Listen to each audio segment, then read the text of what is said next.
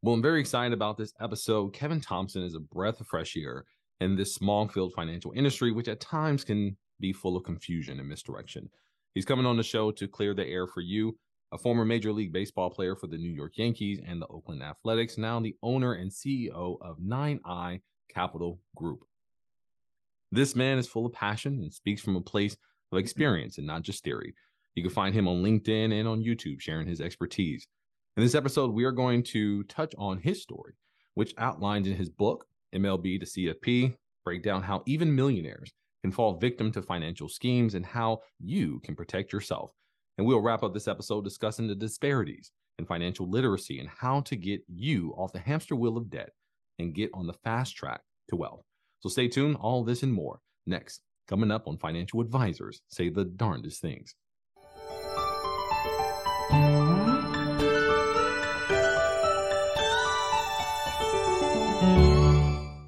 I'm A.B. Ridgway, the host of Financial Advisors Say the Darndest Things, and my mom's favorite Christian financial advisor. On this show, we speak to the brightest minds in the financial industry and take the most complex financial topics and make them easy to understand, so you, as an investor, can make a financial decision that is right for you and your family. Ladies and gentlemen, I want to welcome to the show Mr. Kevin Thompson. How are you doing, Kevin? Man, I am doing fantastic. Thank you for allowing me to be on your show, my friend. It's an honor and a privilege. Well, thank you. Thank you as well. One thing that motivated me to reach out to you was passion. Your words are not empty. They actually come from somewhere special. And we're going to dive into that during the episode. But I want to start off this interview with this question. Where does this passion come from? Well, I don't know where it comes from, but I know why on where it, on that perspective. Being from our community, you know that I don't know what they're calling us these days. I don't know if we're Black sometimes. I don't know if we're African American. I don't know. Right. All I know is, you know, coming from our community, we have been disenfranchised for a long time. Whether it be the Fair Housing Act, whether it be housing discrimination, all the different things that our families and our parents have gone through, and you've seen it constantly today. In regards to the banking system, we've seen banks that were during COVID that were denying loans on African Americans at a higher rate. Those things are disheartening to me, and it further shows a divide that goes on within the American society. But that's where my passion lies right now, just financial education in regards to getting people that are disenfranchised a bit to get in a little bit more knowledge in the financial arena, how to use wealth, how to gain wealth, how to just attain something that seems so unattainable in our community. And secondly, is because, well, you know, I've been a victim of this industry, right? I was a victim of a Ponzi scheme while I was playing baseball. I couldn't allow myself to be in a situation where, you know, I was making pretty good money, but I was trusting someone else, which again, trust in itself is never wrong. Yeah, I mean, my clients trust me, and that's great. But trust without education is an entirely different thing. So when we have conversations with our clients, they have a full trust in me, but I also want to educate them on why they are trusting me, and they have an understanding on what's going on with their money. So that's what a passion lies, man. I think that there's a huge divide in our economy, in our country. But ultimately, I think we're going in the right direction, like Dr. King would say. Right. So I guess maybe this disparity, this education or lack of education in the process, you know, where's this stemming from? You know, and where's the accountability lie? Right? Does it lie on the abuser, or does it lie on the victim? And I don't want to get into victim blaming or victim shaming or anything else like that, but that question does arise, right? So our level of competency when we are engaging in these type of financial conversations, how much responsibility do we have to go out and seek the financial information that we need before we proceed with financial transactions? You can lead a horse to water, but you can't make it drink. But ultimately, the horse has four legs and the horse does what the horse is going to do. You have to basically train people and change the ideology. Like I was watching this movie this weekend with my wife, and it was just like some of the things that are put into our community, right? Whether it be the music, and I know we can get into that, and all the different things that we call culture. It's you can see it as, well, who says that's our culture? Who said that we have to wear our hair this way? Who's saying these things? I didn't say that. I didn't go in and vote and say, hey, Kevin, you have to wear your hair in a shortcut or whatever that looks like because this is the. So where is it coming from? Exactly. We all know where it's coming from, which is okay. But the idea is we have to focus on the right things in our community, raising awareness, financial awareness, community involvement, getting people back together to where, you know, back in the days, I'm not sure how old you are, AV, but back in the days when I was outside, I mean, the whole neighborhood was watching you, you know, right. Like everybody was watching everybody's kids. But nowadays, neighbors barely talk to each other. So it's all about getting back to community, getting back to self, and allowing the community to build a bigger, I guess, bigger engine versus having the government come in and try to build it for us. I'm not a firm believer in government involvement in a lot of different aspects, but only because there's so much access to great information that we have and in society as well, right? Because we have the internet, we have all those different things. Now, there are some disparities as far as access to the internet, which I think even the President Biden and Vice President Kamala Harris actually came down to Sunset, Louisiana to address this problem, because we do have individuals who don't have access to high-speed internet. So if everything's on the internet and you can't get on, you're going to be left behind, right? The wealth gap is actually going to expand. So, you know, I love these points that you're making as far as getting the community involved and making sure that we take a step back and say, okay, where are we going? What are some of the resources that we have, and how do we educate our own so we can kind of build our own societies, our own communities, and actually strengthen from within? Yes. I had a conversation earlier with Jennifer McDonald, and we talked about building the village around athletes. Right. So we can't just talk about the athlete and says, okay, well, after 3 to 5 years, they usually go broke after professional sports. We have to think about the village that surrounds them. How many households are they supporting? You know, sometimes they're supporting 5 and 6 different households. The education level of those people that they're supporting, like, are they teaching them money management, or are they just giving them cash and then letting them perpetuate the same type of living that got them in the circumstances in the first place? So I want to kind of talk about your book, MLB to CFP. Tell us a little bit more about the motivation of writing that book and why now. Most of you know that in 2006, 2007, I was playing with the Yankees and the Oakland A's. I played about 40 or 50 games between those 2 years. And during that time, I was making pretty good money. So I met an advisor, which was through the Stanford Company Group. And then a year or two later, when I was with the Pittsburgh Pirates, lo and behold, 2008, 2009 hits, and I see the owner of the company being ushered out of this building with handcuffs on. I'm like, oh, what is this? So you see that, you say, you know what, that's never going to happen to me again. My money was frozen for about, I can't even tell you exactly how long the money was frozen for, but it was frozen enough for me to be upset about it. And I finally got my money back probably 6-8 months later.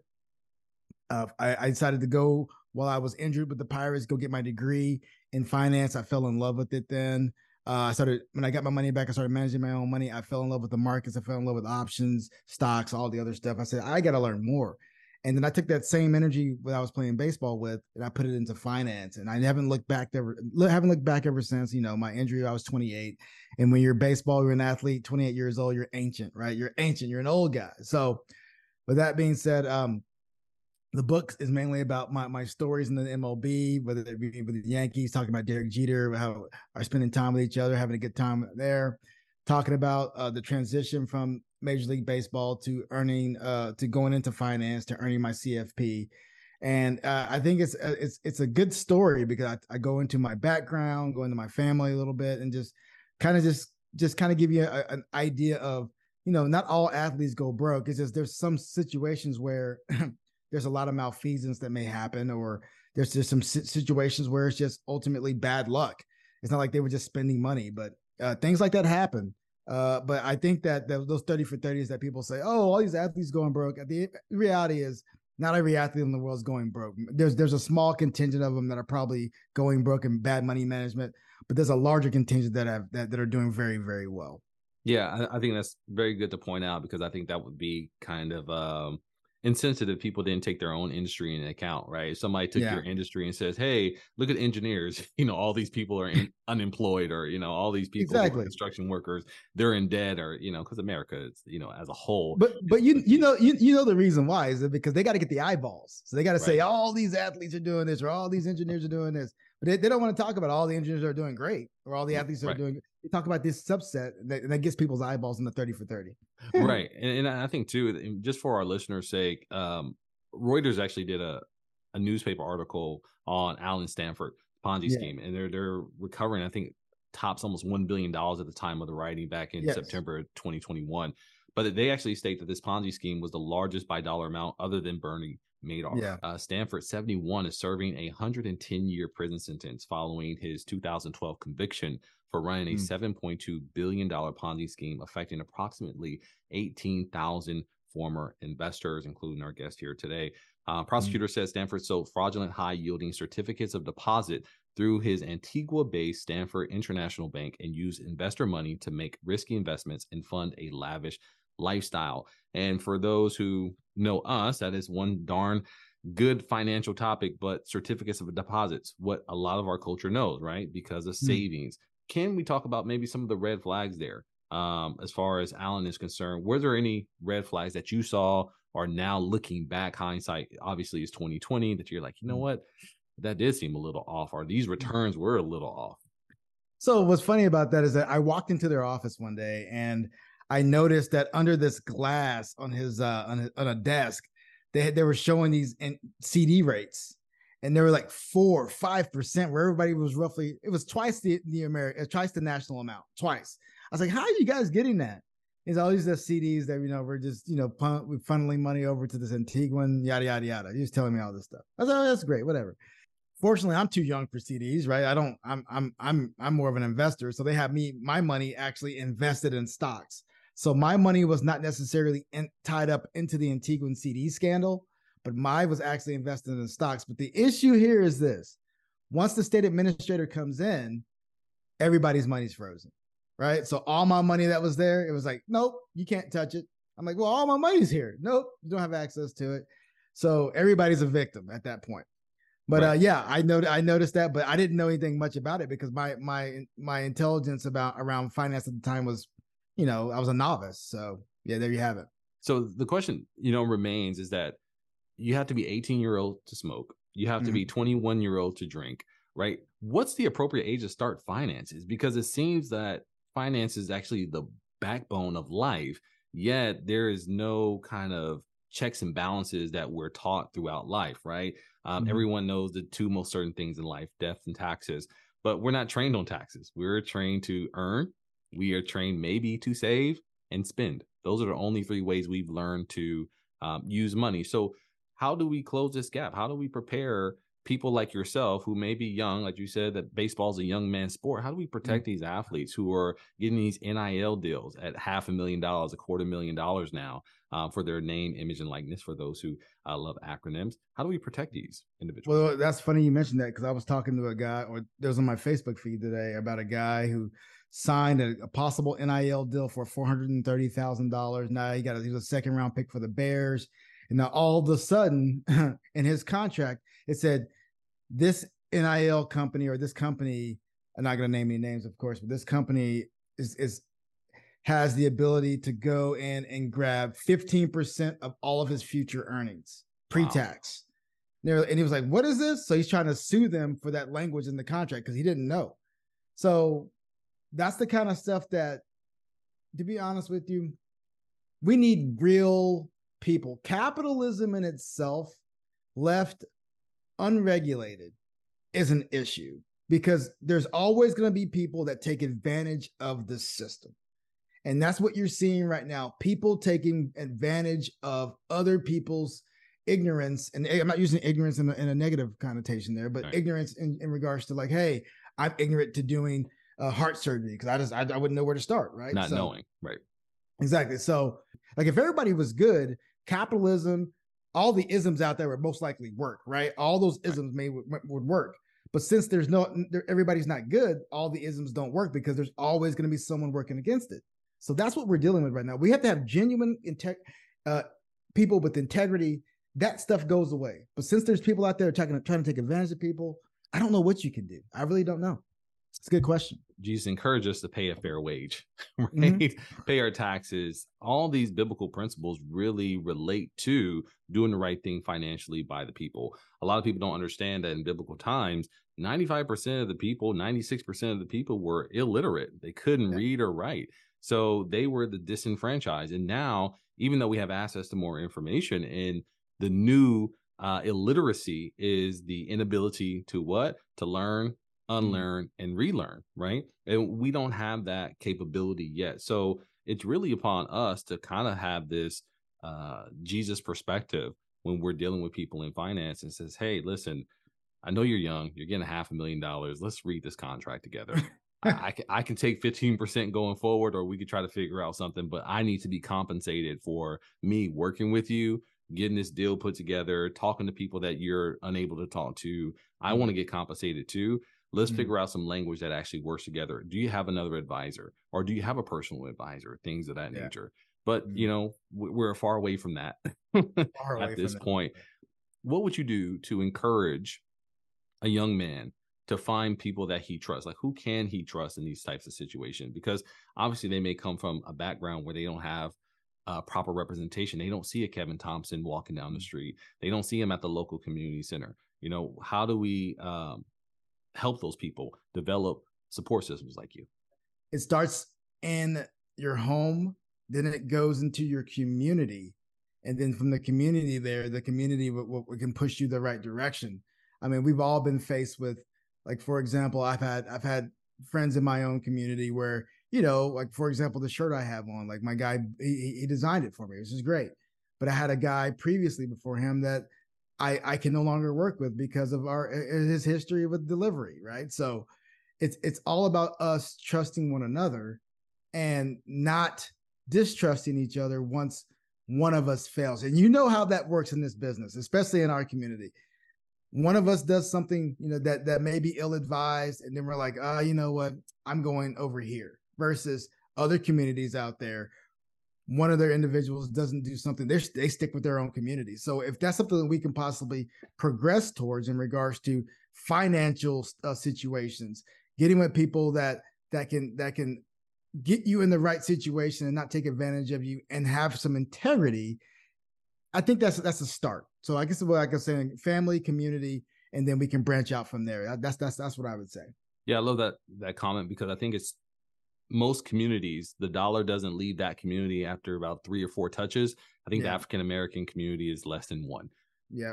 As soon as they get it, it's out the community and things of that nature. And I think it's very healthy for a community to keep the dollar within for at least a certain amount of period of time, right? And once you said about trust, and I'm going to move this trust over a little bit, because you did a post the other day, which I really loved, about trust and financial advisors and why people don't trust financial advisors. And you gave 3 really great points. Can we kind of touch on those points about why people don't trust financial advisors and how we overcome some of these roadblocks? Absolutely. So, well, the number one reason, and this is how I felt, this is what I know from a lot of my clients currently that are coming over from other advisors. Like, so when you're with the company, so if you look at all the rates, all the statistics out there, 72% of rookie advisors fell out of the business within 3 years. So what that's basically telling you is that people that haven't been in the business for that long, or the people that have been in the business for 2 or 3 years, there's a 72% chance that they won't be there. So what's happening is that a person comes in the door, they have their whole financial plan all ready to go. Next thing you know, hey, Kevin was my advisor for almost 2 years. What happened to him? Oh, he's no longer there. Now we're going to go to AB. AB was my advisor for the next 2 years. What happened to him? Oh, well, you know, he's no longer here. That doesn't make for a good relationship. From a fiduciary standpoint, it's terrible. From a just relationship standpoint, from a trust standpoint, it's horrendous. This business is all about trust. So that's part one. Part two, the products and services that people have put on people's balance sheets, whether it be certain types of life insurances or what have you. And again, I'm not against life insurance or anything like that, but there's ways to put these things on people's balance sheets. So they'll get these things 4 to 5 years into the plan. Oh, it looks entirely different than the actual illustration that they had in their face day one. Now what happens? oh, I want to look at this illustration and let's revisit it. Well, but guess what? We're 3 years into it. And what happened to your advisor? The advisor that sold you this is no longer there. So now you have a new advisor trying to help explain exactly what an older advisor did. Doesn't make for a good situation. And then finally, part three, the financial malfeasance, like we just talked about, whether it be some of these banks who are opening up accounts without you even noticing. Oh my gosh, I know you guys are familiar with that. And of course, malfeasance like the Ponzi schemes that I was a part of. It's just the industry in itself is full of distrust, but our job is to bring that trust back. Because again, working with the CFP advisors like we have here, like AB up here, and all of us, it's just we are bound by ethics. I'm not saying we're any better or worse or indifferent, but it's just the integrity that's in the CFP board is unmatched. Yeah, I love the comment that you're making, because I mean, that's why we have this podcast, Financial Advisors Say the Darndest Things, because when we talk about relationships, if I have a young man who's 25 coming in, you know, maybe he's just about to get into his rookie season or whatever it is, fresh out of college, you can speak his language a lot better than I can, right? Yeah. You know the industry, you know the agents, you know the business, you're going to be able to relate and speak his language. And that's why we bring on, you know, professionals like you who have the financial background, but also have the language. And I think the language is what we're missing, because what happens is individual says, hey, I need to go invest. They run down to their local bank. And that's what happens. They run into this financial advisor that maybe is trying to get his feet wet, maybe first 6 months or something like that. Then he's gone, because once the business wrings him dry, because he calls all his contacts, his mama, his sister, his brother, get them all on insurance, then kick him out. Then they pull you into the office, and the cycle just kind of revolves around itself. And these fat cats are just coming in, sweeping up all the business and getting rich and saying, I've been here for 20 years and he hasn't learned anything, because he doesn't have to, because he's getting rewarded for just sitting on his tail. So he's quoting old information. He's not keeping up with the Secure Act 2.0 or any of that business, because he sells you a policy or he sells you a product. He gets paid and he goes into his mansion or his boat. Now I'm trying to get off that for a little bit. Hey, I see you stepping up right there. I see you getting out here. Well, you know, your passion is coming into me, because your love for humanity is contagious. And I think people on this podcast are going to hear that and says, this man is actually coming from a strong place. But as I said before, this podcast is for the listener, just like you, to say, how can we find someone who speaks our language that we can trust, who's going to be around and understands and can find those nuances? Because I wouldn't even think to look at that language about the 15% going forward into the extra years, right? We may just focus on specific numbers. And you do that. And I think that's wonderful. So let's move on a little bit to the disparities in African-American financial literacy. We touched on a little bit earlier, but obviously it's a serious problem with the concept. The National Urban League actually wrote an article that addresses our education level. And I'm going to read something here for us for context. The PFIN Index, which is the Personal Finance Index, it measures 8 key areas of personal finance knowledge: earnings, consuming, saving, investing, borrowing, and managing debt, ensuring and comprehending risk and uncertainty. But according to the report, African-American adults answered 38% of the PFIN Index questions correctly, compared to 55% of white adults. African-Americans scored highest in the areas of borrowing and debt management, but scored lowest on questions relating to insuring. African-American scores comparatively low on questions related to comprehending risk, investing, and identifying go-to information. So what do you think about these statistics? And do you think this explains why there's such a large wealth gap? I mean, are there just elements of the financial industry that we just don't get exposed to? So, and I know that question is leading people. I'm sorry. So I would say, I'm going to start with a quote. Power is never good unless the one who has it is good. Dr. King. It's not equality that's the issue. And Tyrone Brooks, by the way. It's not equality that's the issue. It's equity. Equity is the issue. And he said it so plainly. He said, it's not about getting into the concert. It's about, I have the ability to get a front row seat at the concert, having equity. So tell me how often you go to a Black neighborhood and you'll see check cash in place, liquor store, just gun the store. Same stuff over and over and over again. Gun so store, Chinese store. Yeah, Chinese, and then maybe Heron Wig place, right? That's what do you expect? What are you expecting when you don't give an opportunity to people to have access to Black banks or have access to just banks in their community? You're giving them access to high risk, high loan institutions inside their community where they're going to charge them 20, 30, 40, maybe even 100% just to get access to their money because they need it today. Right. So what is the expectation of change there? And why is that even even available?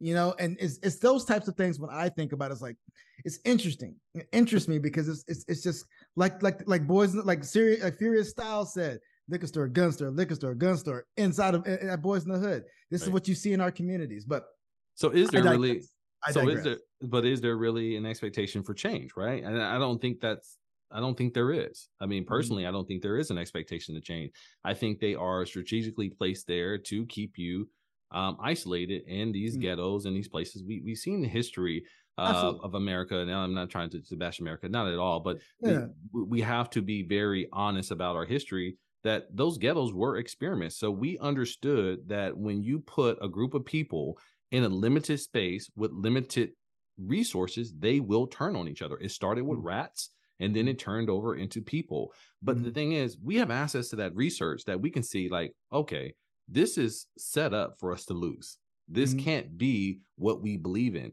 And unfortunately, that's where our faith lies. So instead of our faith being in America and the United States, we claim blocks. This is my street. This is where I'm from. This is my city. This is no, it's not. Let's break that ideology and says, how do we expand this outside of this limited space? Because it's this small town mentality that this is all it is that's going to destroy us from the inside out because it's programmed that way. But we do need people like you to come in and break that. Now, I'm going to ask this next question in the context of Plato's Allegory of the Cave. If you're familiar with Allegory of the Cave, it's a man who's linked up and chained up with other people. They're seeing the shadows on the wall, and they think that's reality. One gets free, and he realizes that there's real people, there's real things outside that are making these images, and that what he grew up and saw are nothing but the shadows of reality. So the same thing with finance. What we grow up in as far as the debt, the cash checking places with high interest rates, that's not reality. Those are the shadows of what reality really is. So how do we go back and how do we teach these individuals without risking our lives like the Allegory of the Cave? I think it starts in elementary school. We got to start with the young pups, right? I mean, we're teaching these kids math, science, and history. And again, I don't know what history they're teaching these days. But at the end of the day, like we got to start teaching the pure basics. I mean, just what dollars mean, what all this stuff represents, because the reality is this. The number one functionality of our society is the dollar, plain and simple. So why don't we start there? Why don't we start with what this actually represents, how it works, how can it function, how can you use this, what does it mean to make change? Right now, it should be a sin for me to go into a business, and if their computers aren't working, no one knows what to do, right? Oh, well, here's a 20. I gave you, it's 1875. Here's a 20. Oh, what is that? You know, most people, most places don't even take cash anymore, which is crazy. So at a point certain, we have to deter 4%, and they're charging you 4% to use your card. That's a whole other ball game. That's a whole other podcast. Right, I guess we hot. Yeah. But we all know who runs runs this thing, right? Yeah, the JP Morgans and all those guys, they want this. And their VP that's now the VP at Visa for some weird reason, how that happens. Don't get me started. I mean, hey, we could talk about SVB, Silicon Valley Bank. For some reason, they had some. What was it? It wasn't a Bear Stearns guy or some guy, one of those guys from one of those companies that failed. That was absolutely. It was absolutely. It's crazy. We call it failing upwards. Yeah, failing upward. Right. They can fail upwards. We always fall down. Exactly. But yeah, it starts with the young pups. It starts with us. Math, science, the things, and teaching them how money works. Yes. And then teaching them about debt, teaching them about savings. It starts there, and then it'll continue to progress through high school middle school than high school. That's where you have to start. Yeah, I really like that. And shout out to Matt Gardner. He was actually on our show a little bit earlier. He's the author of 3 Money Bears. I think he has an online game as well, where he teaches kids, he says, as young as 7 and 8 years old, they start developing the concept of money, you know, how to save, that money actually buys them candy or in exchange. But once again, we're only teaching them how to earn it and maybe spend it. He says he goes into the elementary school, he raised up $100 bills. Says, if I give you this $100 bill, what would you do with it? Some people said they would, you know, they would spend it on a game or candy, or they would give it to a family member or shared or things of that nature. But he says there's so much more that you can do with it, right? You can earn it, you could save it, you could spend it, you can invest it, or you can share it, or you can tithe or give to your church, or you know, things of that nature for charity. And I think we need to expound on what you can do, because what Einstein said, that compound interest should be the eighth wonder of the world. But how many kids know about compound interest, where you could put your money to the side and your interest starts making interest? You know, your money makes money. But we fall victim to these ideologies we see on the internet. Oh, I made $50 million in 6 months, right? These anchoring numbers are distorting our idea about finances. So how do you feel about the financial industry? How do you feel about literacy coming to the internet, but not necessarily the right information that we need? I am disappointed because you and I are held to a different standard, right? So when it comes to our standard and the information we produce, we are held liable for the information that we produce. And then you go on to Instagram and all these different feeds, and there's people that espouse all these different things that make no sense. I was on Instagram a couple of days ago, and I was trying to wrap my head around this. A lady was talking about borrowing from her credit card and using that to pay off her mortgage. So her mortgage comes down, instead of paying for it for 20 years, she's paying it for 10, whatever. She's paying it on principal. He says, and you can do it this way. This is how you do it. And people were like, oh, that sounds so great. I was like, what in the world? Where's this coming from? And she was talking about all the different ways you could do it and all this stuff. But then at the end, she says, I'm not a financial professional. I said, you're absolutely not a financial professional. So those are the types of things I'm like, I just wish there needs to be some significant change. And I know CFP is trying to come with some regulation around that in regards to the fiduciary standard, in regards to what who can call themselves financial advisors and things like that. So I hope it happens, but right now everybody is a financial advisor, whether you're working in a bank, selling insurance, you can call or selling auto policy, you call yourself a financial advisor. So it's just very strange to me. You know, it's very scary that this information is actually out there, because there are some people who are naive or maybe even hungry for information that is going to use that and try to pay off their mortgage with a cash advance from their credit card, not knowing that the rates are even more, or the rates are higher than just on your credit card. And it doesn't work that way. Let's talk about these get rich quick schemes. And I don't want necessarily this episode to be negative, but no, it's not negative. I'm trying to bring the positivity. I'll bring the positivity to you. No. What I mean by that is that I am a firm believer in working on our weaknesses, but I'm also a firm believer in let's start talking about those solutions, right? So we've identified the disparities in the African-American community. We've talked about their environment and how that affects their finances. We talked about the systematic racism in the financial industry that is keeping us away from those financial products. And then also the misguidance that we are receiving from those who should be serving in the fiduciary capacity. So if anybody is lost at this moment, yes, we've discussed these very deep topics, right? It sounds fun because me and Kevin talk about this all day long, but if you really go back and listen to our conversation, you're going to be like, wow, they were talking about some deep stuff that we really need to know. So let's start focusing on some of the solutions that maybe we can put our heads together and figure out as a listener, what can we do to prevent this? Because that's why they're listening. They're like, hey, I want to be like Kevin. You know, I want to be like AB. Like, how do they get to that level of understanding like you did? Well, my understanding is interest rates, how to use interest rates in your benefit.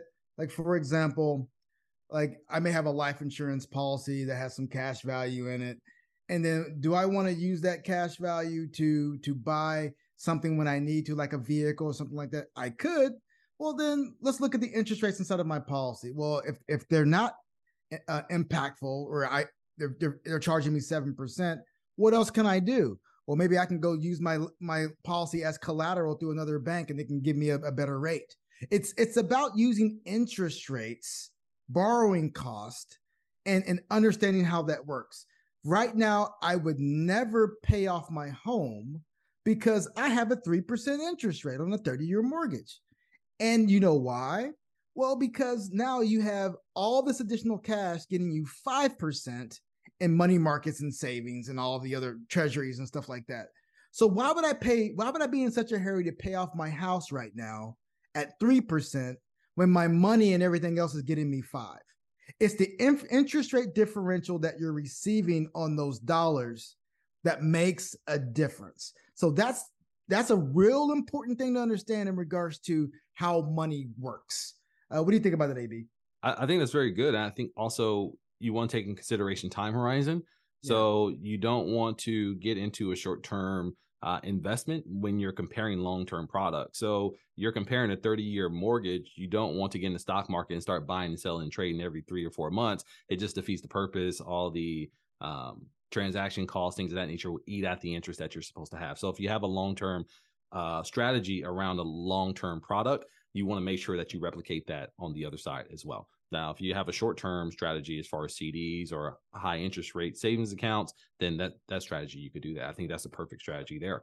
One thing I do want to add, which I really liked what you said, and hopefully I can elaborate this on a little bit, because that was like my comment, is start where you are. I think a lot of people have financial tools and resources that they can better understand in their hands now, as opposed to going into a field you have no idea about, right? So you said that you're interested in stocks, options, things of that nature, but people have mortgages. You can start with your mortgage, read your contract, figure out your interest rate, figure out how much you're paying, figure out how much you can pay down on your principal if you make an additional payment. Because if you make one additional payment every year, then that can reduce the amount of years that you pay in interest. And just that one simple act of paying down your principal can save you thousands and thousands of dollars on the back end. Also, you have auto loans, you have insurance, so you don't have to go outside of your area of expertise. You can start exactly where you are and build your foundation there. Now, once you've mastered your lifestyle, then we talk about how do we multiply it. So one of my things is about pushing your purchasing power into the future. And I'm a big component of that. You take your top 3 things that you're willing to pay top dollar for, and then you pay the bare minimum for everything else. You know, if you love shoes, go ahead, buy your Louis Vuitton, buy your Gucci shoes, but don't buy an expensive shirt. You know, buy the bare minimum, whatever that you need, so you can still live the life that you want, but also not go dead broke. So what's another solution that we can have for people? If they take your advice now, they can actually change their financial trajectory. We can keep it very simple. Living beneath your means, saving 15 to 20% of your gross income, and doing just dollar cost averaging, what we call just systematic investing on a monthly, daily, or weekly basis. Those are the simple things that most people can do. Now, people are saying, well, I can't save 15, 20%. Well, save 2, save 3, save 5, save whatever you possibly can, whether it be in an emergency fund or a 401k or what have you. It's all going to be combined together from a savings perspective. But just start saving little by little by little, and it will ultimately, like my man AB just said, like Einstein says, compounding interest will be a winner when it's all said and done. That's big. I love that, and I'm piggybacking off. Yeah, for those who are listening, I love what Kevin is talking about, because he is really giving you a lot of information in such big chunks. So like, dollar cost averaging is really huge. Like he said, systematic investing. But one thing I loved about what Kevin is talking about is that he is simplifying what financial planning really is. And this is the same thing with religion, right? We overcomplicate what salvation is. Oh, you have to do this. You have to say this prayer. You have to get baptized. You have to say this 3 times a day. You have to fast. You have to do this. It's not that complicated, right? Because in Mark chapter 12, verse 28, when the scribe goes up to Jesus and says, hey, what are the greatest commandments of all? And he says, he quotes Deuteronomy, hear, O Israel, the Lord our God, the Lord is one, and you shall love your God with all your heart, with all your soul, and with all your mind, and with all your strength. The second is you shall love your neighbor as yourself. And then the guy says, that's it. He's like, hey, you're close to the kingdom of heaven. Just those 2 ideas. So we don't have to learn about options and cover calls and how to, you know, transfer this money and how to take your credit card and get a cash event. You don't need to be that complicated. Those are the nuances once you've already mastered loving God, loving your neighbor as yourself, once you've already mastered interest rates and taking care of your current bills. Now, as Kevin pointed out, if you are struggling, which some people are, I can't save 15%. Well, guess what? 15% of a dollar is what? 15 cents. So if you have $1 extra, you save 15 cents. So everyone can do a percentage. Everyone can't do a dollar amount. And I think that's where my tip comes in. Stop setting yourself up for failure. I'm going to save $500 of my income. Don't do that. Let's say percentage wise, I'm going to save 15% of everything over that I need to survive on. That's 15 cents. Sometimes it may only be 5 cents, 2 cents, but you can do that and you can build upon the good and you consistently do it month after month after month after month. You know, I tell people one last thing and I'm gonna give this back to you, Kevin, and tell you actually what you think. When you talk about finances, you have to understand infancy to maturity. When you first start, you are an infant. You can barely walk. You can barely take care of yourself. But soon you learn, you take your first step. You may stumble. You may fall. You may mess up your interest rates. You may take out money too soon. But guess what? You start walking on your own. You start jogging. You start running. You start getting into marathons. And then you mature into an adult where you're taking care of your finances. You can pass on your wealth. You can educate other people. And you're teaching your children how to walk. Right? Like a good man leaves an inheritance for their children's children. But before we teach, we have to master. And that's where we're missing out in our community. We want to teach before we master. We want to pass on information because it gives us the ego boost. Because if you repeat what Kevin says today and your friends go, that's great. You have an ego boost, but you haven't mastered it yet. You're still in your infancy. So my encouragement is to go pursue Kevin, get more information so you can master your finances, and then we can move forward. I want you guys, everybody, to be in a situation where they have a trustful relationship with a financial advisor or a trust-filled relationship with a person that's helping them quarterback their entire situation, whether it be estate planning, what have you. Everyone deserves that. Everyone deserves at least that, because if that makes you sleep better at night, that makes you healthier. And of course, your life is that much better. And I just hope everybody gets that feeling that we have in regards to handling our own financial situation. Amen. And before we wrap up, because we're coming to the conclusion of our show, Kevin, can you please explain your firm, what you do, and how you serve your clientele? Absolutely. So 9i Capital Group is an RIA, registered investment advisory firm here in Texas. We are a comprehensive financial planning firm. We do offer services such as investment management as well. Also, we do estate planning. Like, we can break it down, but at the end of the day, we're a comprehensive financial planning firm. We can work on a subscription basis as well. If you want to just come in and have access to us on a monthly basis, we do a lot of research and analysis on the investment side, but the idea is this. We are here to build trust-filled relationships as certified financial planners. We have 3 other individuals here working as well, 3 other advisors. And we love what we do for the community. We love what we do for people that are married, that are making probably $150,000, $200,000 worth of joint income. That's where we kind of fit in well there. But even if you don't fit in that world, we would love to have a conversation with you just to make sure that, hey, maybe on a pro bono basis, we would love to kind of just get you going in the right direction. It's all about teaching a person how to fish, not providing them the fish. and they want to schedule a consultation with you, where do they go? You can go to the website, www.9icapitalgroup.com. You can push that button, let's talk. You can go in there, push that button, and you can schedule a 20-minute session. And with me or Lindsay, which is another advisor of ours, or Brendan, which is another advisor of ours, we'd love to have a conversation with you. No problem. Well, Kevin, we come up to the end of the show. I am just blessed to have you on today. As I told everyone from the very beginning, you have a passion for what you do. You are authentic. You are who you say you are. That is rare in our industry. What I saw on your LinkedIn and your YouTube is exactly who you are on this microphone. Your mission is the same. You are consistent. And I am in awe of who you are and the space that you are filling up in our financial industry. And it makes me feel confident that our industry is going in the right direction, because each one teach one, and then also representation. I remember when Jesus is ascending into heavens, he's like, hey, I've done great works, but those who come behind me are going to do greater works. And I can just see all the impact you're going to make in this industry and those who come after you. And then maybe one day when you're sitting in your rocking chair, you're looking at the industry and you're like, you know what? I'm happy with the outcome that we have. We still may have some work to do, but I'm happy that I moved that needle in the right direction. Yeah. I appreciate that. I want to leave you with this. So Dr. King, because I read Dr. King's book, Where Do We Go From Here? It was written by Coretta Scott King. And one of the things that stood out to me was when he said, focusing on the ultimate goal and discovering it is still distant, they declare that no progress has been made. This mood illustrates another fact that has been misinterpreted.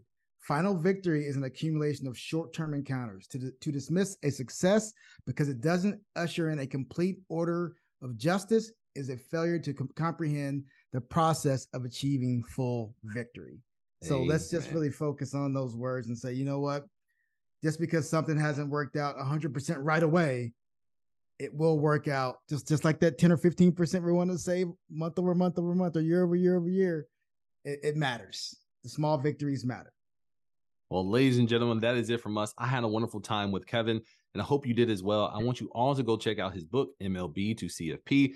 I feel truly blessed to have him on the show, and I'm sure we're going to keep in contact and continue to spread his message to the world, because it is one thing that needs to be heard. If you got this far, let me tell you, and was like, you know what? I like Kevin. He really speaks my language. Then I want you to reach out. I want you to schedule a consultation with him today. Don't wait.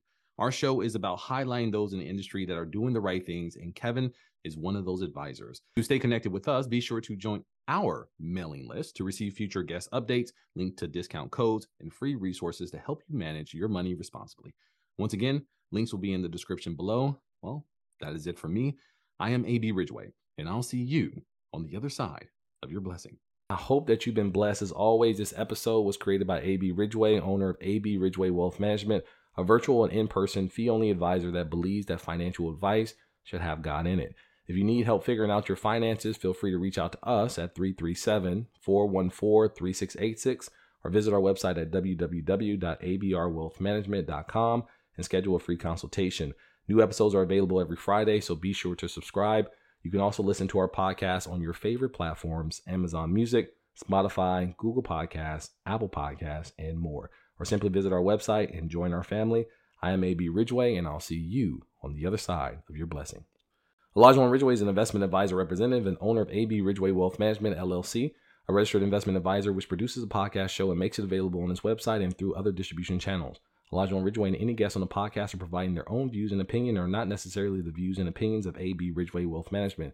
Nothing on the podcast should be construed as solicitation or offer or recommendation to buy or sell any specific security. Investment advisory services are only provided to investors who become AB Ridgeway Wealth Management clients pursuant to a written investment management agreement. Clients of AB Ridgeway Wealth Management may hold positions in securities discussed in the podcast. Past performance is no guarantee of future results. All investments involve risk and may lose money.